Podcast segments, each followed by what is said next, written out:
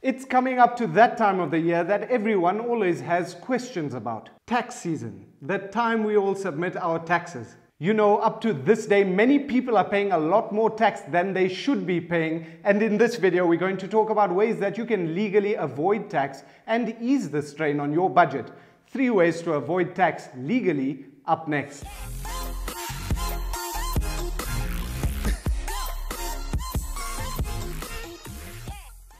Hey guys, welcome back to Money Talks with me Nabil Khan where we get real in the conversation about money for you to build the right mindsets, habits and education in your journey to financial freedom. So before we get into the ways to legally avoid paying tax, you first need to know the difference between tax avoidance and tax evasion. And it's quite simple. Tax avoidance is to arrange your finances to minimize your tax liability legally. Tax evasion is to illegally not pay tax or underpay tax. So don't evade tax, just educate yourself and practice good habits.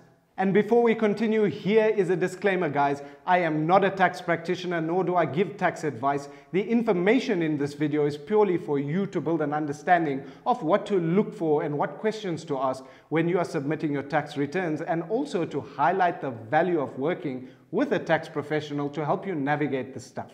Now let's get into it. Every person has to pay income tax based on the amount of money that they make in a tax year. And the total amount of tax that you have to pay is based on your gross income. Gross income is all the person's receipts and gains of money from all sources before any deductions.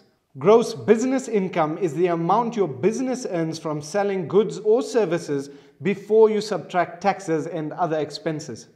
So in order to reduce your tax, you need to lower that total amount of money that you make. And if that becomes smaller, then you pay less tax because you're paying tax on a smaller amount of money. And the way to do that is by using allowable deductions and exemptions allowed by the law. So the first way to reduce your tax is through contributions to a retirement annuity or pension or provident fund. Now I've already covered this topic in my video, how to get a free holiday from the tax man, so go check it out to understand how contributing to a retirement fund can reduce your tax liability. Number two, travel expenses. Many people have a company car or get a travel allowance from their employer. Now what happens with that is it's added to your gross income as a fringe benefit. So that total pool of money is bigger, so you're going to be paying a lot more tax. So how do you reduce your tax? It's simple. Keep a logbook and record all the kilometers that you travel for business use and all the kilometers that you travel for personal use. So many people are in this situation but don't keep a logbook because they don't know or because it's a lot of admin. But I'm telling you guys, it will save you a lot in tax. Just keep one. And if you're one of those people that are forgetful, you do get USB plugins that you plug into your car and it records all your trips for you.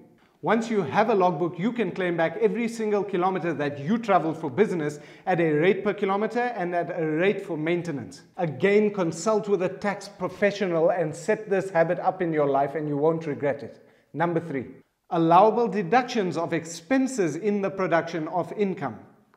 Basically, if you earn commission or an extra income from a side hustle or freelance work above and beyond your employment income or if you are self-employed, you can deduct all your business-related expenses from your business's gross income, such as travel expenses, phone and communication expenses, salaries paid, office equipment, self-education to improve skills related to your business, entertainment expenses from entertaining clients in a business meeting, and it's important to note that you need to keep a record of all these expenses with the relevant invoices.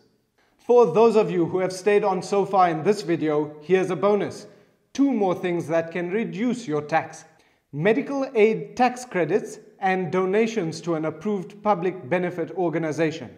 For those of you contributing to a medical aid, you can claim back a rebate of 310 Rand for yourself and for your first dependent and 209 Rand for each additional dependent thereafter. And you can also claim back qualifying medical expenses that you paid out of your pocket to reduce your taxes. Donations. If you donate to an approved public benefit organization, you can deduct up to 10% of your total taxable income in that tax year, and anything above that in donations carries over to the next tax year. Again, guys, I am not a registered tax practitioner and I do not give tax advice.